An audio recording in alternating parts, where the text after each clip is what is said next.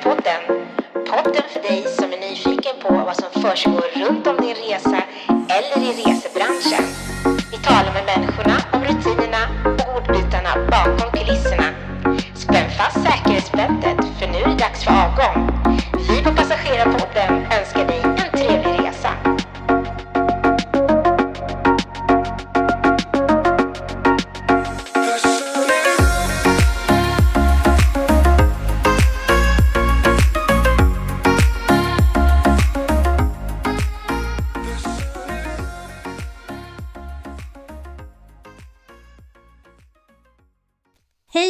Eh, hjärtligt välkomna till Passagerarpodden. Dagens gäst, Kristoffer. Hjärtligt välkommen till Passagerarpodden. Hej, tack ska du ha. Du, vi har bjudit in dig idag för att det här avsnittet kommer handla om provisoriska pass och den tumulten det har varit runt omkring det och få ett eh, och ansöka om ett provisoriskt pass.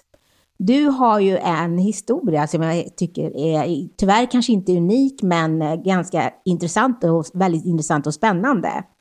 Kan du berätta, vad hände? Dina barn skulle ut och resa om jag inte förstod fel. Ja, precis. Mina bonusbarn. Mm. Eh, ja, de ska ju resa iväg. Eh, och eh, det var ju att nu skulle vi ansöka om ett tillfälligt pass till de här barnen. Och jag åker ut till Landvetter och ska, ja, det var ju kö då, hade man ju hört ryktet om. Och när man kommer dit då så får man ju se en annan inblick vad ordet kö betyder. Det vill säga att den här kön, det var inte bara en kö utan man fick köa för att få en kölapp helt enkelt. Så det gick alltså en kö till en kö om man säger så.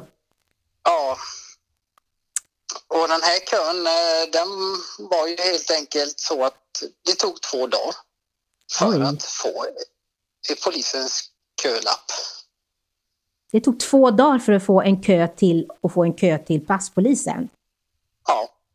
Oj. När var det här? Eh, Ja, det här är ju en drygt tre veckor, ja vad blir det? Tre veckor sedan tillbaks, fyra kanske. Så i början av juni någon gång. Ja. Vad hände när ni hade fått den här kön, alltså kommit, fått en lapp till kön till kön? Nej, då var det så att eh, då fick vi ju berättat till oss att ja, för att få komma till polisens eh, kölapp så var du helt enkelt tvungen att sitta där i dina två dagar och med det betydde det att då fick man ju verkligen se till så att man hade kläder med sig. Men eh, vi då som kom dit, vi förstod ju att vi måste ha kläder med oss. Man kan inte sitta där i mjukisbyxa och tröja bara för det både blåste och regnade. Och vi satt ju ute och de flesta hade väl satt upp tält.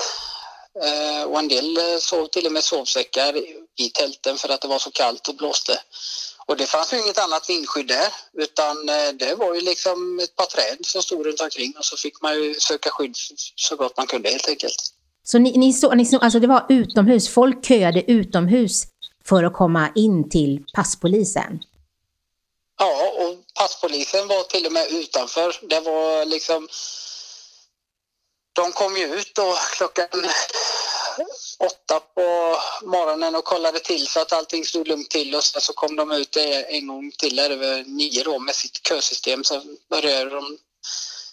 Fick man ju då stå i den här kön till kön för att få sina QR-koder. Får jag fråga, var det, var det barn, vuxna och barn där i köerna Ja. också? Så det var hela det familjer var i en kvinna som köerna? hade en, eh, ja det var en kvinna som hade några, vad kan, ja, det kan ha varit ett par månader gammal, knappt det tror jag. Ehm, och hon hade det väldigt kämpigt. Så hon hade ingen annan i närheten som kunde komma och hjälpa henne. Och de hade åkt väldigt långt om jag förstod det hela rätt. Men det här låter ju fruktansvärt. Det här låter ju som en, någon film, alltså en scen från en film, inte Sverige alltså, det var så. 2022. Ja, det var riktigt dåligt. Det var, det var katastrof helt enkelt. Eh, Det var en kille från, eh, som hade åkt ifrån Malmö. Han sa det att eh, jag kunde inte vara kvar där nere. Där folk armbågade sig fram för att där hade man inget kösystem till kösystem som vi hade i Landvetter. Utan där nere var det bara helt enkelt den som var starkast nog fick sin QR-kod. Det var, han kom upp till och med med en blåtira.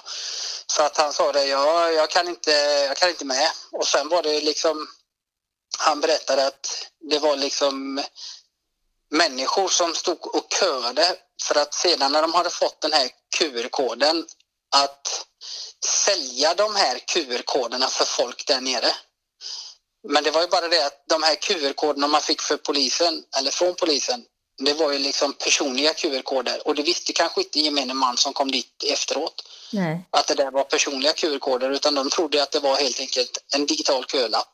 Så det här var lite som svindleri som, som det är med pass, eh, passtiderna och bokningen, att det är folk som bokar upp flera tider. Och det var samma sak här med de provisoriska passen, kötiden där, att, att, att folk gick och liksom bokade upp flera kötider till provisoriska pass. Det är ju fruktansvärt. Ja, nej, det, jag trodde först det var ett skämt när han berättade detta, men han satt och köade med mig eh, i alla fall de sista timmarna vi pratade om det. Och jag var där efteråt eh, när vi var färdiga och så hälsade jag på, eller jag åkte förbi det helt enkelt för jag jobbar inte så långt ifrån Landvetter. Och det var ju samma sak då. Folk såg fortfarande och köa fast man hade utökat sina passtider. Så var det fortfarande? Men man hade, man hade ju fortfarande ett begränsat antal pass som man tillverkade per dag. Men Precis. Eh, de höll ju fortfarande inte mottot. Mm. Men eh, de hade ju ändrat ena passmaskinen där inne så då gick de ner på en passmaskin. Så de skulle byta ut den och sen så skulle de då köra två passmaskiner. Men hur det har gått och om det fungerar idag, det vet jag faktiskt inte. Du berättade innan när vi pratade att det var en familj som du blev jätteberörd av, som var fem stycken. Eh, det var två vuxna och tre barn som skulle ut och åka. Kan du berätta lite med dem eh, vad som hände när du stod där och väntade på din tur eller köade? Ja, han hade ju då samma dag som när jag började köa så kom ju han tillbaka och förklarade att eh, han hade varit där för att ansöka om fem pass. Det var till han och hans fru och tre barn.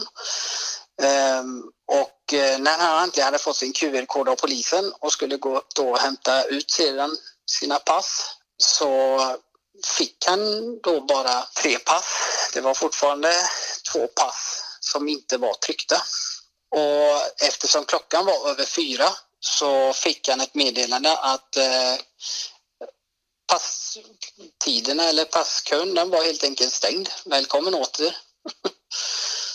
Eh, så att de fick ju inte ut sina pass eh, som han skulle ha eh, för resan då.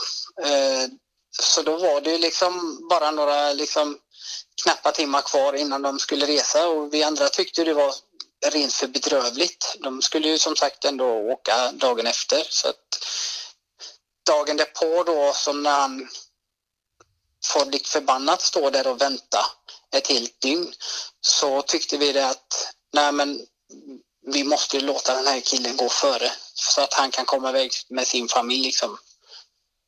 Men det är klart att eh, det var inte alla som riktigt var eniga om det. Det är lite tråkigt. Men eh, sen å andra sidan så någonstans så förstår väl kanske människor att har man stått där och köat i tre dygn, vilket det blir för honom då, så kanske man någonstans finner att han borde få gå före liksom. Ja, ja.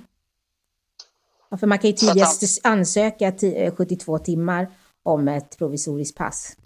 Så att ja, men verkligen... vet man inte då heller att man Nej. ska behöva stå där och köa i två dagar. Så. Det är fruktansvärt. Men jag frågar, om vi återgår till er historia, vad hände? Ni, eh, ni var ju där ute, var ni också ute i 72 timmar i förväg? Eller hur långt innan var ni ute innan ni skulle, era barn skulle ut och åka? Ja, vi var ju där, jag fick ju vara där så att eh, vi var ju den familjen så att säga som eh, fick det precis. Vi blev nummer 42 och de släppte ut 40 46 den dagen, så att vi klarade oss precis. Dagen innan ni skulle, de skulle resa? Ja, precis. Så ni fick passen gjorda precis dagen innan de skulle ut och resa? Ja. Vilken... Eh, så vilken tur kan man säga. Precis. Ja, det var bara det att det var ett litet krux där som jag eh, inte har riktigt eh, fått med tidigare när vi pratades vid. Mm. Och det var det att eh, klockan var då eh, tio i fyra någonting. Och det stod ingenting om, ja det var ju såklart hänvisat då att man skulle gå upp till våning fyra där man då hade den här passkontrollen. Det var bara det att eh, eh, min kära sambo får ett sms där då köerna, tiderna tickar ner. När det är tre stycken kvar som ska få eller ta passfoton där uppe, då är klockan fem i fyra. Ja. När klockan var 59, då var det hennes tur. Wow. Ja. Det var bara det att vi fick inte gå upp, alla fick inte gå upp dit utan man fick eh, liksom släppa på pö om pö för att få de här passen upp dit. För de vill inte ha folksamlingar som stod där uppe. Nej. Eh, Så när hon hade nummer ett kvar i sin kö till polisen och då var klockan 59. När klockan slog fyra så sa de tack för besöket, välkommen åter. Va? Det betydde att jag fick köa ett dygn till. Nej, men, vilken maximal otur ni hade. Men jag var inte ledsen för jag, jag hade ju fått så många nya vänner. Ja. Och så många nya vänner har jag inte fått så det var ju någonting gott med det hela. Ja, Men eh, jag gjorde som så att eh, jag berättade för eh, de som var där och förklarade att vi fick den här nummer ett på polisens lista och att jag blev tvungen att sitta där ett dygn till. Så att jag åkte hem och så, jag sa det till dem att jag åker hem och så får jag ladda på med ny energi och så kommer jag tillbaka om en liten stund. Så det var bara snabbt hem, duscha, göra sig klar och så åka tillbaka igen och sitta där de sista timmarna. Innan de kom tillbaka dygnet är på klockan nio. När ni skulle göra passet, visst, barnen var ju tvungna att vara med då. Det glömmer vissa att man, man måste ha med sig den som ska göra det provisoriska Man måste passet. ha med de som ska göra det provisoriska passet och det är så här att många som hade rest, det var folk ifrån Karlskrona, det var folk ifrån Växjö, det var folk från Malmö, det var folk ifrån, som hade åkt ända från Örebro om jag inte missminner mig. Eh, Det var någon som hade åkt ifrån eh, Nyköping tror jag. Och alla de här hade sina barn med sig. Och jag kan ju, jag kan inte ens föreställa mig hur det var för dem och deras barn att sitta där ute i den här rusket och det här kalla som hela tiden liksom låg på en. Nej, det var ju ingen eh, trevlig upplevelse. Nej, det låter ju inte så. det. Och så här ska det ju absolut inte behöva gå till eh, i Sverige 2022. Nu gjorde det och vi är jättetacksamma att du, har, att du var med här på Passagerarpodden och berättade och delade med dig av det här. För eh, det är ju många som fortfarande är ute och reser och ska ut och resa och som inte har fått passtider. Eh, vi kan också försöka, eh, vi ska försöka lägga upp allt det här informationen som du just nu berättade här, liksom med tid till intervaller och, och liksom vilken information du behöver för att, för att få ett provisoriskt pass och vad ett provisoriskt pass kostar bland annat. Det kan vi säga redan nu också att det kostar 980 kronor för ett provisoriskt pass. Men sen har vi också länder då som man kan eh, åka med på ett nationellt ID handling, alltså ID-kort, nationellt ID-kort. Och de, de länderna har vi lagt upp på Passagerarpoddens Instagram-sida också. Eh, jag vet att du också, för att avsluta hela, jag vet att du pratade med någon, du sa att du pratat med någon som var polis, som var, någon vän som var polis. Vad sa han till dig? Nej, alltså han, eh, han tyckte det var rent för bedrövligt hur de har skött det här alltså. Eh, jag, någonstans, jag säger inte alla, men en handfull människor som då jobbar som poliser. Jag tror många av dem förstod nog ändå att det var väldigt tufft att sitta där. Och sen fanns det ju en del människor som också tyckte att, äh, vadå, det lär bara åka hem och så komma tillbaka när vi öppnar igen. Men då blir det det här att man, man skapar den här, eh, det här kaoset som blir. Ja. Jag menar, när eh, liksom 130 personer ska armbåga sig fram det blir att den svagaste hamnar ju sist. Och jag menar, det är ju ingenting man vill vara med om och uppleva. Så ska det inte vara. Nej, det låter fruktansvärt. Och han har ju försökt att prata med sina kollegor och vissa av dem förstår och andra tycker att nej, som sagt, vadå då?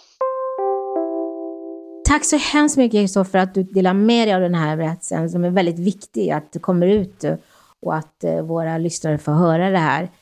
Eh, men som, som tur var, eran i alla fall historia eller eran, eran upplevelse den slutade bra. Ni fick era pass och barnen kunde åka iväg som tur var. Men det har det kanske inte gjort för alla och för, för samtliga som har liksom varit inblandade eh, med provisoriska pass. Vi hoppas i alla fall här att det kommer bli bättre och att eh, ja, det kommer bli bättre ordning helt enkelt, eller hur? Ja, nej, men det hoppas jag absolut. Jag får tacka dig så hemskt mycket för att du var med och delade med dig av din historia. Och vi kanske välkomnar dig tillbaka och får höra om du eh, har varit förbi där och sett hur det är nu på Landvetter. Ja, men absolut. Jag tänkte att jag ska åka någon gång här i veckan och se hur det ser ut där. Tack så hemskt mycket för att du var med, Kristoffer. Nej, men tack själv. Tack själv. Tack så mycket. Ha det bra. Ha det bra. Hej. Hej.